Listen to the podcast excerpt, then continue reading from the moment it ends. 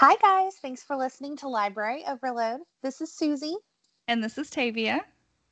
Don't forget, as always, you can check out our blog. We'll list every single book we talk about in today's episode on libraryoverload.home.blog. You can also check us out on Instagram. We're Library Overload there.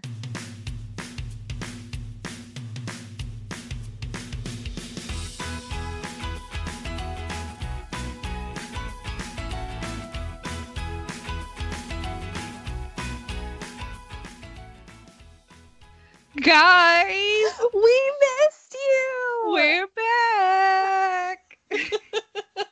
Says that creepy little girl in Poltergeist. I haven't seen Poltergeist. Oh, I haven't either, but I just... Oh, I know the dinosaur movie when we were kids, right? I don't know. We're back. Yeah. It was a dinosaur movie. But then they're here. That's Poltergeist. Jesus. Well, get it together. I haven't gotten any less weird, guys. No. And get it together. I'm sorry.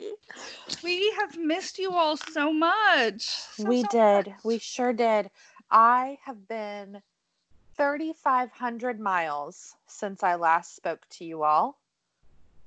I have been sitting on my couch. But we got a lot of reading done. We've got so much to talk about, guys. Yes.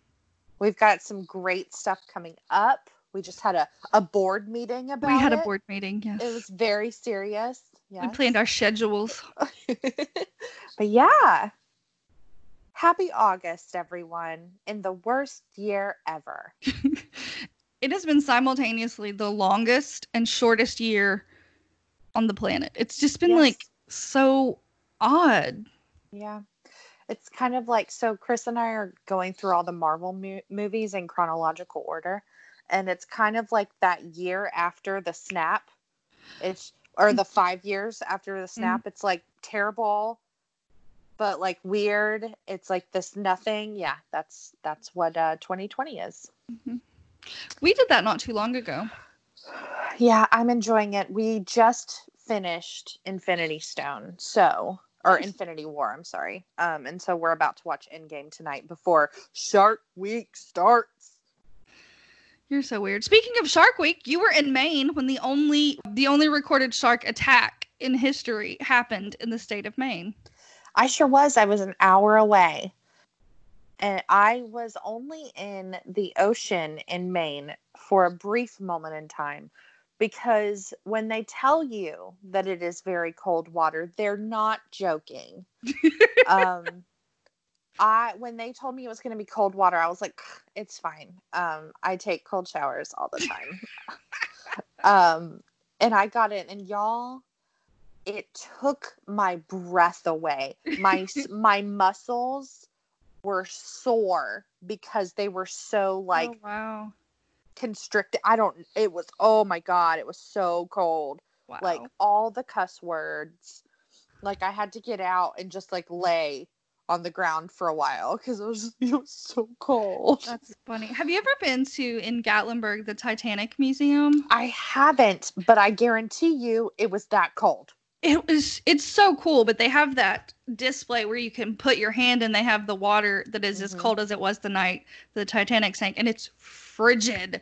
Yeah, it was so cold. It was probably approximately that temperature. Yeah. Like when Chris is a big baby when it comes to cold water, and so I was stunned that he got in. But Chris was like, I understand how Jack died now. I sure do. I get it. Like, I'm so glad you understand now. That's hysterical. But yeah, within 3 weeks, Chris and I were in St. Augustine, Florida, and then up in Maine. We were very smart. We wore our masks. We didn't see other people. It was just... you quarantined in betwixt. Yeah, it was just small get-togethers with family. But... yeah, Florida was my family reunion. We do this every year, and we all were tested beforehand. Nobody hugged. It was really weird, but we kept our distances. And then up in Maine, we had a friend proposing to his girlfriend, and it was beautiful. And so we wanted to be there for that. But yeah, we had a crazy July. I was able to read a whole bunch because we spent forever in a car this month. I went to work. Yeah, you sure did. Look at you. Yeah, the 1 week that I was at work, Tavia was not. Yeah, I had a little mini staycation thing. I took a week off just because we've been so busy that I just needed a break. Mm-hmm. But I went and visited my mom and my sister, my nephews, and my niece. And then stayed around the house and did some little projects that needed doing. Mostly just a break from the mental taxations of work. Mm-hmm. So I read quite a bit during that time. Very exciting. Yeah. Cannot wait to talk about all these books we've read. Yes, I'm very excited. Some interesting things have happened too. So we'll update you guys on those things later on. Some random happenings about. I know. You know. The weirdest coincidences, I swear. Yeah, so we're trying to work out a few things to get some stuff going for the podcast based on those. So we'll fill you in on those later. Yeah. So what are we talking today?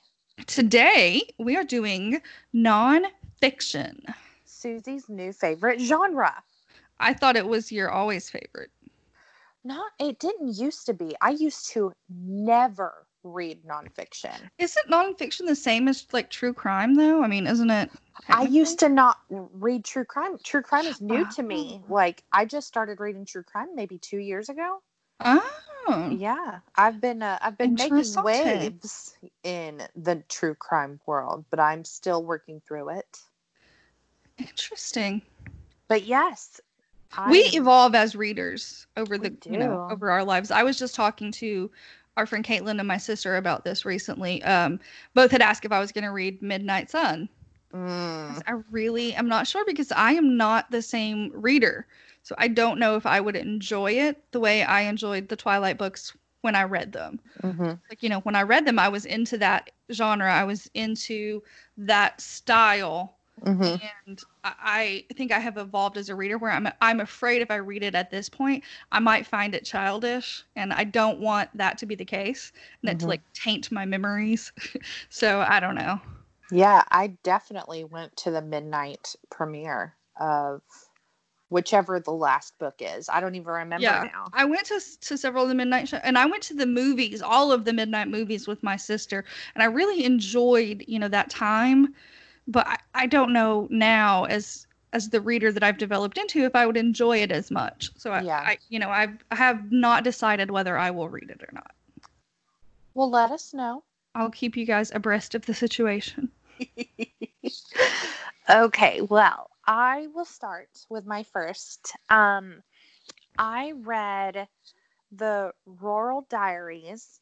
Rural is a terrible word. Rural. The rural. It's even worse when our southern twang makes it rural. Roll. The Rural Diaries. No, I don't think that's it either. Okay, I'm just gonna breeze through it. You ready? I'm ready.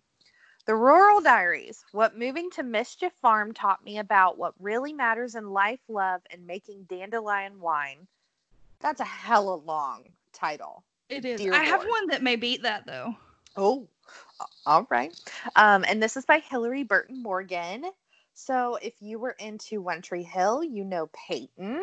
I loved her. She was my favorite. So this is Hillary all grown up. She has two kids now. She's been married for, she's been with the same person for years, but they recently got married. Guess who she's with? Jeffrey Dean Morgan, like, oh my God, like this the Winchester's star. Dad. I know, like John Winchester. She married John. I was thinking more like Negan. Negan is scary. I never watched The Walking Dead because, you know, Chris made me watch the episode where Negan killed them all, and it was awful. Spoilers. It was terrible. Well, everybody dies in The Walking Dead. If you don't know that, I don't know what to tell you. I also remember seeing him on Grey's Anatomy. I forgot he was on Grey's Anatomy. Well, anyways, This was really, really great. I ordered this book actually. So I follow Hillary on Instagram because I'm a nerd. And when COVID hit, you know, everyone was trying to support small businesses and things like that, as you always should. And she had her book coming out within the next month or two, and her local bookstore was going to have her sign some books and do events and things like that. Well, they couldn't do that. So she was just like, well, guys, if you want a signed book, I'm not going to be traveling for this book this year. So order it from my local bookstore. I'll sign every single book that I possibly can. And so I did. I ordered it in April, and it is finally shipped.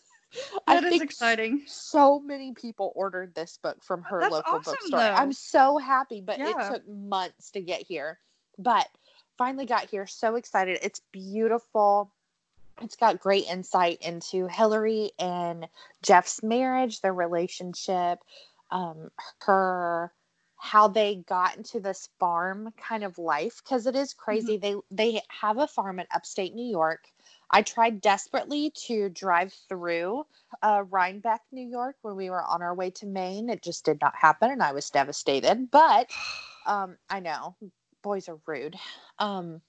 But they do have this beautiful farm up there. They've got all sorts of animals. That she talks about all of her different animals. She talks about what she grows there, how they settled into this life, how she kind of made peace with the fact that she's making Hallmark movies now, which is kind of when you're a big actor, it's not really what you envision for yourself, I don't think.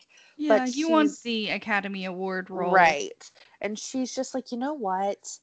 I get to make a few movies a few weeks out of the year. And then every other time I'm able to be at home with my kids. I'm able to be at home with my animals. I am in the place that makes me feel very happy and safe. And that is all that matters at the end of the day.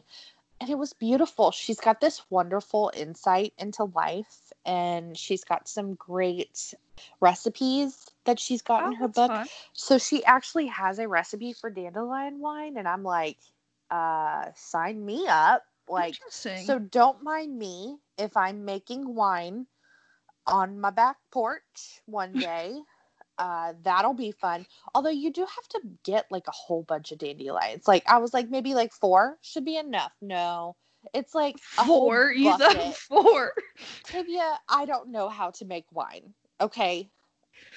But I could tell you it's not from 4 grapes. That is enough from you. Okay. No, it's like a whole bucket of dandelions. So I was like, crap. So this will not just be a foraging expedition. I know. This is not going to be done in just a few minutes. I'm going to have to be outside in the heat harvesting weeds. So we'll see. We'll see if that happens. I will let y'all know how that goes. But it was wonderful. I'm so glad that I ordered it. So I have this pretty signed copy. It's got pictures in there. She talks about her fertility issues with having her second child, her daughter, whose name is George, which is awesome. I love boys' names for girls. Love it. But yeah, it was beautiful. It was wonderful. It talks kind of more than I thought she would about her relationship with Jeff, and kind of how when they first had, so they got together and were like, this is it.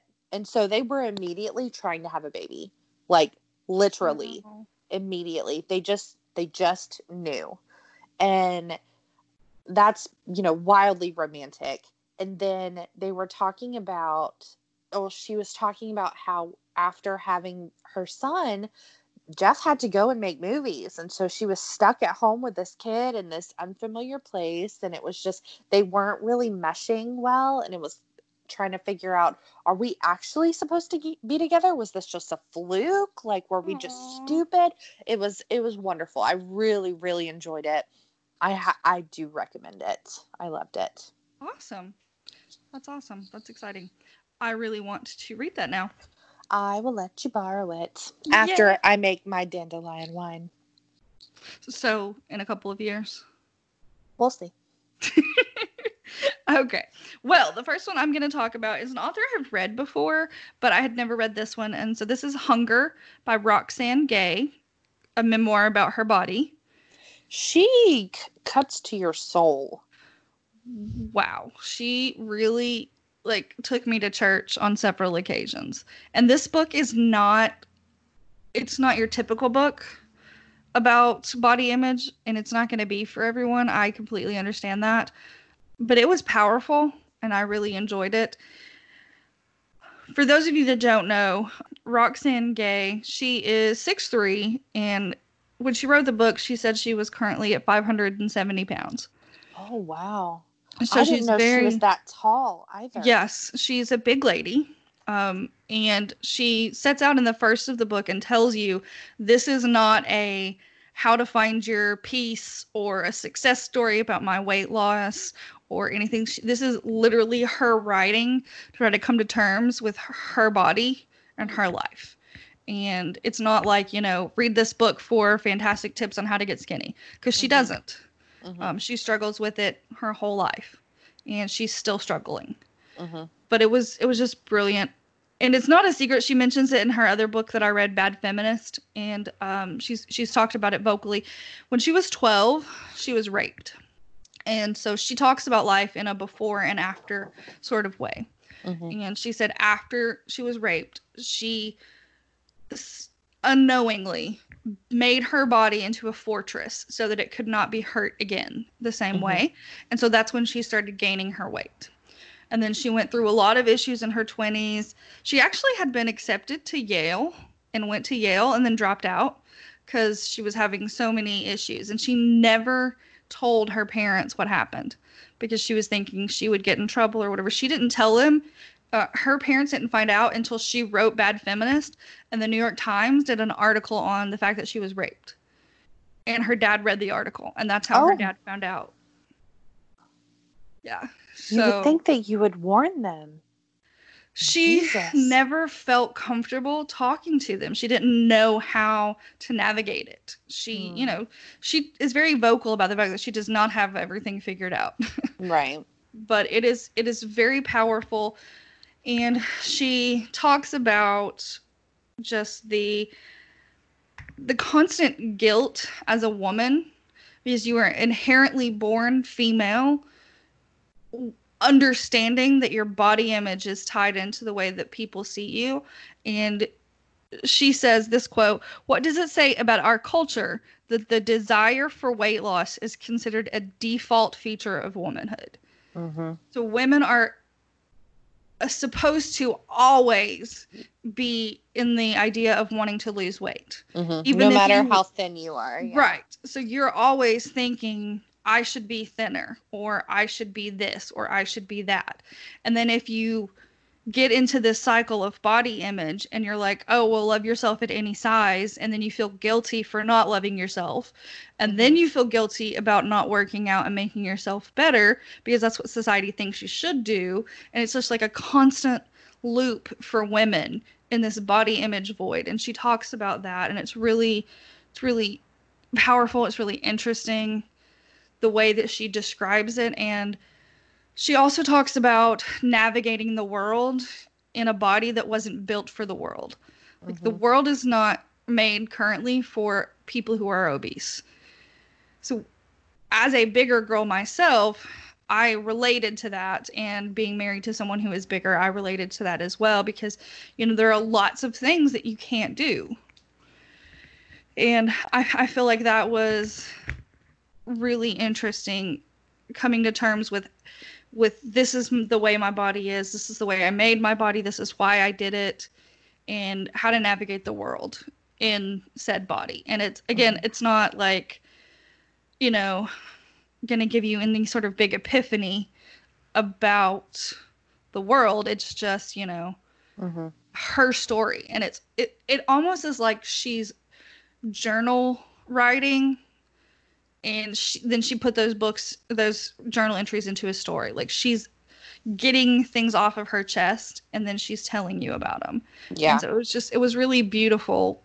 It was just a really beautiful book. And I think, especially bigger people, I think you should read it just because the way she explains things or the way she puts words together are things that you would never have thought about before. Mm-hmm. And I just really appreciated that from her.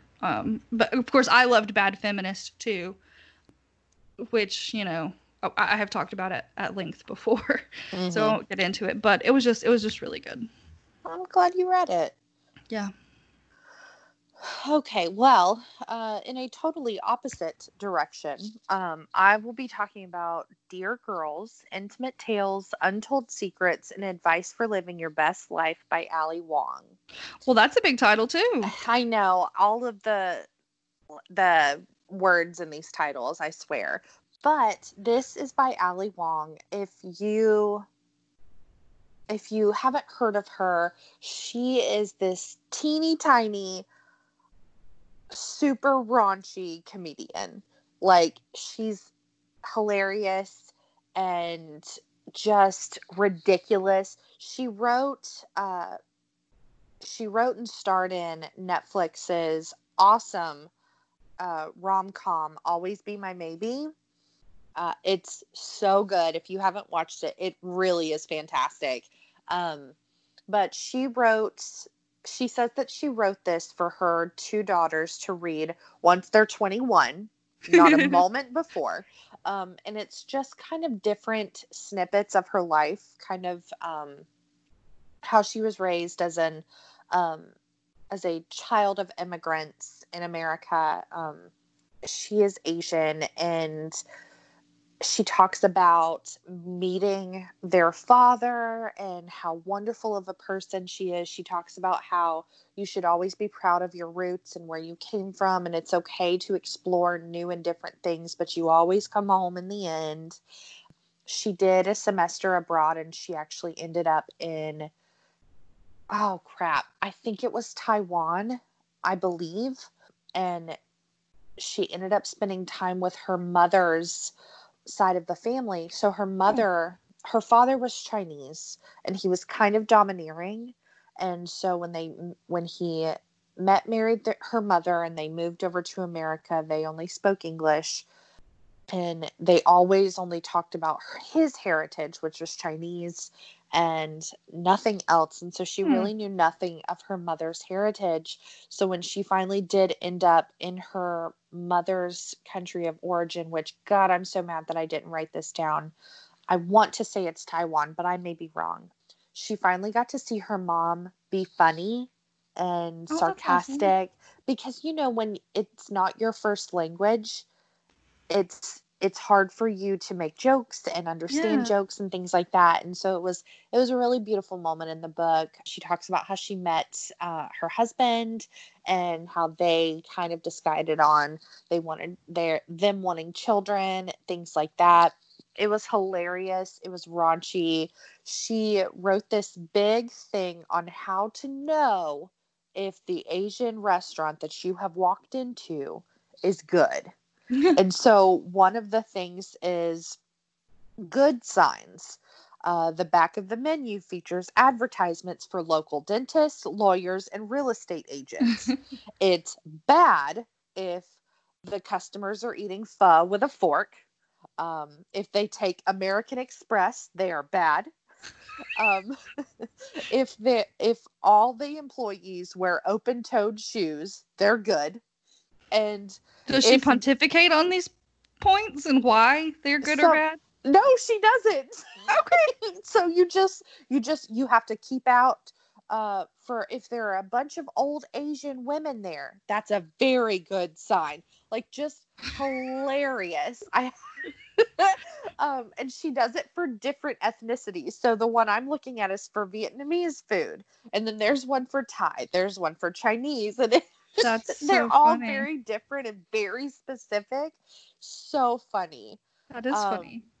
But yeah, just the book was really, really funny. She, the way she speaks is just, it was reading like she was just talking to you, just like super matter of fact. It was really funny. I'd been wanting to read it for a while, and I was bored. I was in the car. And so I just downloaded it real quick on my Kindle.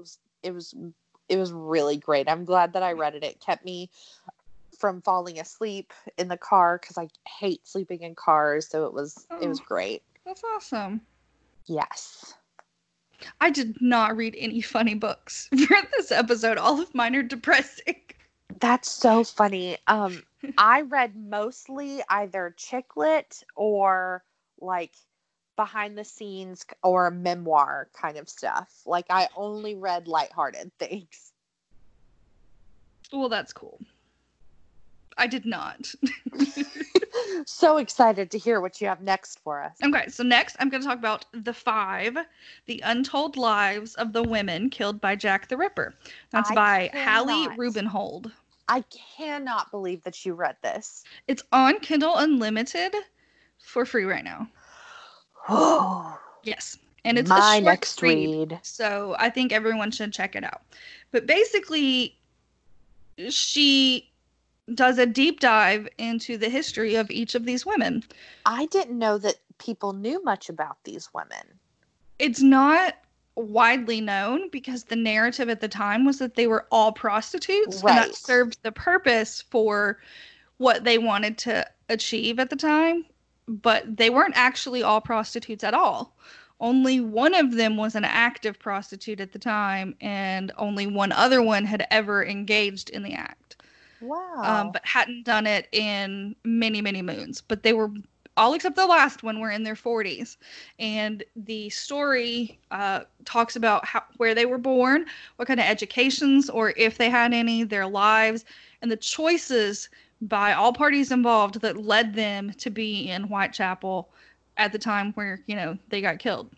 That's fascinating. So fascinating. Like, she has done so much research on these people's lives, and in the 1840s to 60s to 80s, like 1880s, it's really hard to find these documents, and the right fact that they, you know, exist, and that she's gone and she's researched, and she will tell you, she says she's filled in a little bit of the narratives here and there. She's like, I don't know if this is what they were thinking, but it could have been, or, you know. And so it's about the fact that they were, several of them were mothers, they were wives, and all of these things conspired against them to lead them to poverty and to be in Whitechapel at the time. And it's really kind of sad to watch the dissolution of their lives. Mm-hmm. But it's really, really fascinating look into England in the 1880s, into poverty at the time, into class separations at the time. And she tries to make sure that you know that these were real people, not just, you know, scum of the earth things. And we're right not celebrating the fact that this guy killed them. We're mourning the fact that they were real people, that they had real lives, and digging deeper into knowing that they weren't just prostitutes that fit the narrative that the police wanted at the time. Like, basically, the only investigation into their deaths at the time was an inquest, where it's basically a series of interviews with witnesses and the family members. There was basically nothing else done. And a lot of the records for that time were also destroyed. So some of the stuff we don't know anything about their investigation into, but clearly they didn't look that hard to try to figure out what happened. And so you can really see the disconnect between the rich and the poor, and how the series of events and choices that you make as a person, or that they made, led them to where they were. And it was just really, really fascinating. Did you tell Caitlin that you read this? I did not. I was going to surprise her with letting her listen. She's probably going to text you and be like, tell me everything. She's read this one. Oh, okay. That's good. Because I was going to say, this sounds like right up her alley. Yes. And I actually, Daniel and I went back and watched the movie From Hell with Johnny Depp, which is really good, where it's a Jack the Ripper story where Johnny Depp is a detective with. I didn't know that. Heather Graham plays Mary Kelly, who's one of the victims. I didn't know that. Yeah, it's really good. But they create the narrative that they were all prostitutes, and that it was Jack the Ripper was someone connected to the royal family. Ooh. And there was a scandal that needed to be covered up, and that's why they were all killed. And then he killed the witnesses and then stopped and disappeared and went away. Wow. Ian Holm, who plays Bilbo Baggins in The Lord of the Rings, he's in it. How funny. Yeah. And so is Hagrid. Hagrid's in it. Rubeus. Yes. But it was good. But it is, you know, they perpetuate that narrative because it's more entertaining. Sure. But the women were just women that were down on their luck. There were real women that, you know, were victims of their time. Like one woman, you couldn't get a divorce mm-hmm. from your husband, or you couldn't leave him unless you couldn't request money for him unless you were showing that you were destitute. So she ended mm-hmm. up having to go to the workhouse to try to leave her husband, who was abusive and cheating on her. Mm-hmm. And so, you know, through this series of events, she ends up in Whitechapel, and it's like the choices for women were so limited, and you can see what mm-hmm. happened. You can see how there was a lack of assistance. There was a lack of help. There's a lack of care back then. Yes, a complete and utter lack of care and concern mm-hmm. for women in general, I think. Yeah. So, it was very fascinating. Yeah, when I couldn't believe that you read it because you're not really a true crime person, I think it was because it's more about the women and not the actual crime itself. So yeah, that sounds really interesting. I'm gonna have to check that out. Yes, and I did know. I kept looking for my Jack the Ripper casebook, and then I forgot I gave it to you. I let you borrow it. It's the fold out casebook that's got copies of the letters and things like that. Do I have that? You should have it. I let you borrow it. It's about, you know... I'll have to look. I don't recall getting it at all. It's red and black. I think you were going to take pictures of the documents that are tucked in it. I'll have to look. But I wanted to look back at those. But that movie, From Hell, they recreate the scenes from photographs of the originals, which is really interesting. And they have dialogue in there that's verbatim from interviews and stuff. Interesting. Yeah. Huh. All around a fascinating subject, and it's set in the 1880s, which I enjoy. Mm-hmm. So I thought that was just fascinating in general. Sounds it. Yes. All right. My last but favorite book that I have for y'all today is Hamilton, The Revolution. Alexander Hamilton. I love it so much. I can't stop listening and watching. Like, no lie, I've probably watched it 12 times. I can't tell you how many times I've watched it. It's been on a nonstop, constant loop. Yeah, and then constantly listening to it. Chris will come home and be like, again? Like, yes. Yeah. It's that good. It's so good. I watch all these behind the scenes things. Yes. And I have a Pinterest board set up. I love it. And so this book is kind of a deep dive into how it got made, which is my favorite thing in the world, is knowing how things happen. So this is by Lin-Manuel Miranda and Jeremy McCarter. So it's got several chapters and talking about how Lin-Manuel, of course, came up with the idea, how it talks about his now infamous poetry slam at the White House in, 2009, I think first brought up this idea of Alexander Hamilton being a rapper and people laughing at him, but look at him now. And it talks about how Leslie Odom Jr. got in, how Pippa got in, like all of how he met every single person that was in the original cast. And then, of course, my favorite part was it had the lyrics of every single song, and he had little notations of what he was thinking when he wrote this line, where he got this line from. He took a lot from old school rappers. He's got some, he took, what's the word? I was doing so well this whole episode. I have not needed help with words. Doing well. You could do it. I believe in you. So inspiration. He took inspiration from Notorious B.I.G. He's got inspiration from Ja Rule and Ashanti. So, okay, in the song Helpless, at the very, very end when he sang, I don't have a dollar to my name. Mm-hmm. And then at the very end of his little stem, he's like, as long as I'm alive, Eliza. Yeah. He's like, his gravel. I am being, I took that explicitly from Ja Rule just to make Pippa laugh in that moment. And so he just did it the whole time. He did it as a joke in rehearsal and kept it. That's awesome. And then, there were some beautiful moments, him talking about, his wife and his love for her that he kind of inserted into a song, when Thomas Jefferson's coming home, that song, when Madison's like, where have you been? He's like, France. David had forgotten his line. And so he was just like, France. And they kept it because it was hilarious. Mm-hmm. But yeah, there was just beautiful insight into it. There's some information from the author, Ron Chernow. Is that how you say his mm-hmm. last name?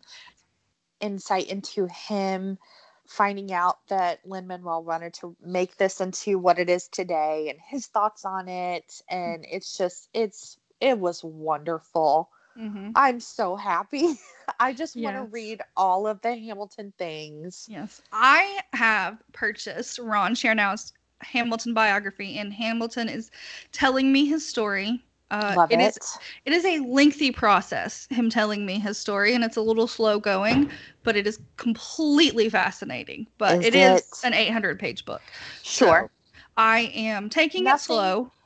Nothing less than 800 pages for Alexander Hamilton. Man, the man is a legend. I can't wait to talk to you guys about it, but I want to finish it first. But he's incredible. He, as a person, he was completely incredible. And they're right. History forgot him, his people made sure, his enemies made sure that, his narrative got changed. Yeah. And his wife real hard for it, and it's just fascinating. God, Eliza, I want a book about the Schuyler sisters is what I want. I want to know... There's one anecdote with where the British come to the Schuyler mansion and everybody goes upstairs to hide. Yeah, and Peggy goes down and gets the baby. They left the baby downstairs and she runs down there and gets her and stares down the officers and lies about where their dad is and these women were great. And there wasn't just the three of them. There were more of them. There were more. And actually, Philip Schuyler did have sons, but Lin-Manuel was like, it's far more interesting that he didn't. Yeah. Also, Angelica was married before meeting mm-hmm. Hamilton. Mm-hmm. But again, it was far more interesting. Yes. And so I am intrigued to see. But other than that, Eliza and Hamilton had multiple children. I think they ended up having 7. They had 8 in total. Oh, I'm sorry.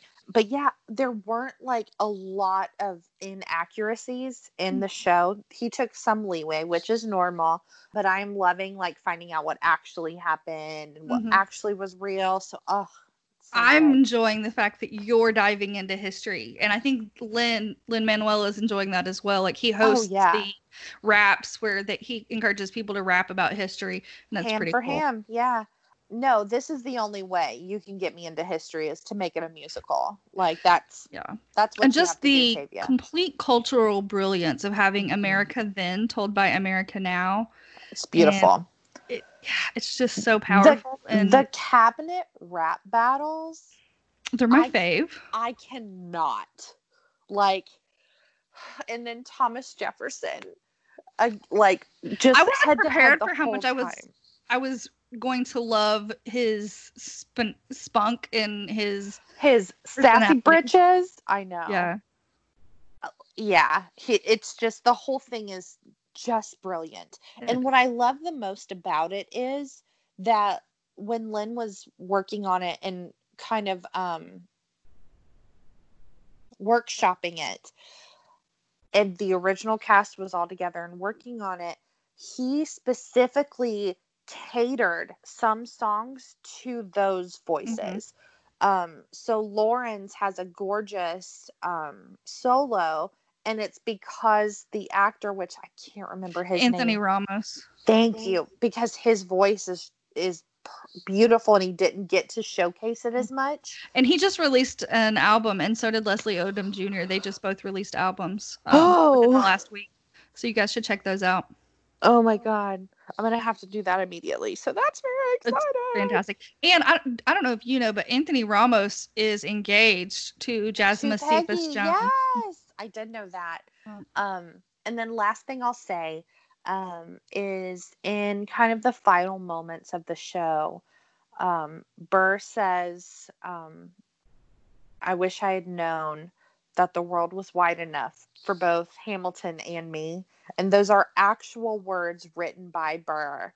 After reading a book, he was writing a letter to someone saying, I wish if I had only read this book previously, I would have known that the world was wide enough for both Hamilton and me. And it makes me sob. Like, that's insane. It's just, if only everybody knew that the world is wide enough for everyone to do well, the world would be a better place. Yeah, it's fascinating. The whole thing is fascinating. They're fascinating individuals, and he presents them in a way that you know that they're flawed. They're real people. They're not, and Alexander Hamilton was not a good person. He made very bad decisions. Yes. And so it's not like he's saying that Alexander Hamilton is someone you should look up to and and is this perfect person. No, like everyone in that show is flawed, and you know it. Except maybe Eliza. Eliza's my girl. Like, don't you mess with Eliza. But yeah, it's just they're flawed, and you know it. But they're still good. Yeah. Like they still have good. I was thinking to myself the other day, I wonder what it's like to enjoy something and not become obsessed with it. I don't know how that feels either. Yeah, I don't know how that feels. That's not something that I'm capable of doing. If I love it, I am all in. It is like, consuming. Yes. This is why we're friends. Yeah. Tavia and I spent about an hour the other night just texting each other Alexander memes. We did. And our friend Caitlin, she was upset the other day and stressing, and I was just sending her King George memes and different Hamilton memes. Awesome. Wow. Yeah. And you know, Jonathan Groff only has 9 minutes of stage time. He worked it, boo. It's brilliant. But yeah, we could probably spend an entire episode talking about Hamilton, guys. So sorry. I knew as soon as I read it that I was just going to spend an hour talking about it. So I tried really hard to not. I can't wait to borrow that from you and read it. Yes. I'm going to try to find it all in the store. All of the interviews and everything. And it's just so good. He's just such a cute little poopy dog. I know. He's so precious. It's precious. Okay. And Lin-Manuel is wonderful too. I love him as well. Oh, that's who I was talking about. Oh, I thought you were saying Alexander is a cute little precious puppy dog, which he is, but also Lin-Manuel. Yes. One of my favorite memes is the one where it's Lin-Manuel meeting Obama, and it says, the leader of our nation meeting President Obama. I was like, yes, this is true. I love it. Okay, well, I am going to thoroughly depress us again. Oh, boo. I know. This one is really rough, but in a really good way. I mean, I don't know if that's... I don't know. I enjoyed it very much. And this is called Before and After, the incredible real-life stories of orphans who survived the Tennessee Children's Home Society. Mm. Now, that's a title. But it's a title. And this is by Judy Christie and Lisa Wingate.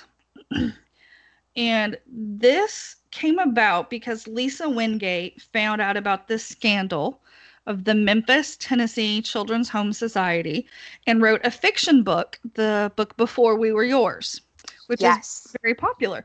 Well, this book came about because as she was doing press for that book, a lot of the adoptees came out and started wanting to tell their stories to her. She's like, you wrote about this fictional thing, but this is my story. This is how it happened. Okay. And if you haven't read Before We Were Yours, in the 20s, 30s, 40s, roughly, in Memphis, there was this woman named Georgia Tan and she ran an orphanage, the Tennessee Children's Home Society, and it was basically her stealing and selling children. Mm. They would steal them from hospitals. If there was like an unwed mother, they would let the mom like go to sleep, and then they would snatch the baby and tell the mom that like, the baby died or something. Mm. Or if there was this one who was, the pregnant woman was in a boarding house and she was unwed. And so the boarding house owner took the baby away from her, like with no repercussions whatsoever. Because unwed mothers at the time could not be fit to, you know, sure, raise their children. And then it was also during the Depression, and some of the poorer people were selling their children to her. Mm-hmm. And so it's about the scandal of that kind of broke in the 1990s when Tennessee's adoption records were unsealed. And all of this stuff kind of came to light, mm-hmm, about what was going on. And it's chapters about this, the orphanage, but mostly every chapter is a different adoptee's story. It's okay, the story of how they came to be in the orphanage, their parents, it's the story of their adoption, their adopted parents, and whether they went back and found their records or not.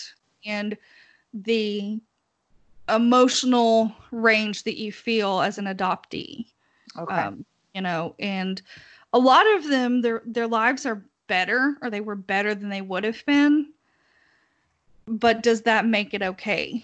Right. You know, and this lady, Georgia, she was profiting 100%. She was living in a mansion, driving a Cadillac. All of the checks were made out directly to her. She had brochures with pictures of babies and like advertisements and a return policy.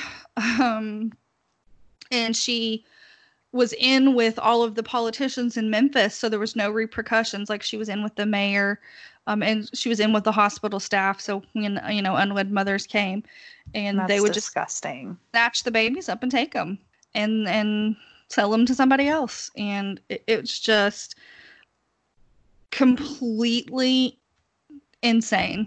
I mean, I was talking to my mom about it. I didn't realize that things like this happened, but this is actually not an uncommon thing that happened back in that time. Apparently so this crazy. Happened all over. And it's just, how do you as a person navigate the world knowing that this was your story? You right. know? And a lot of the survivors she's talking to, I think this is in 2017, they're in their 70s and 80s, you know, at this point, because they were born in the 40s, right?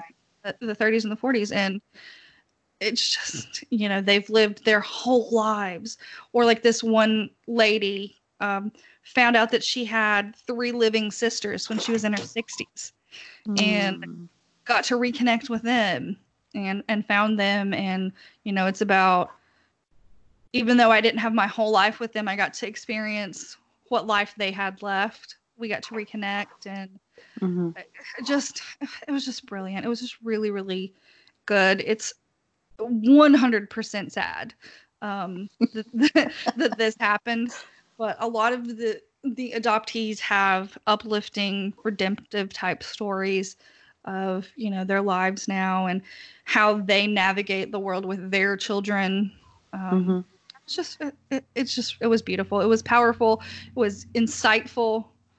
And it was just really, it was really good. But I want to go back and read Before We Were Yours now. I haven't read it yet, but it is wildly popular. I see it everywhere. Yeah, it is everywhere. So it was, and this is a book that you actually gave me an advanced copy of this book, and I never got around to it. You're so welcome.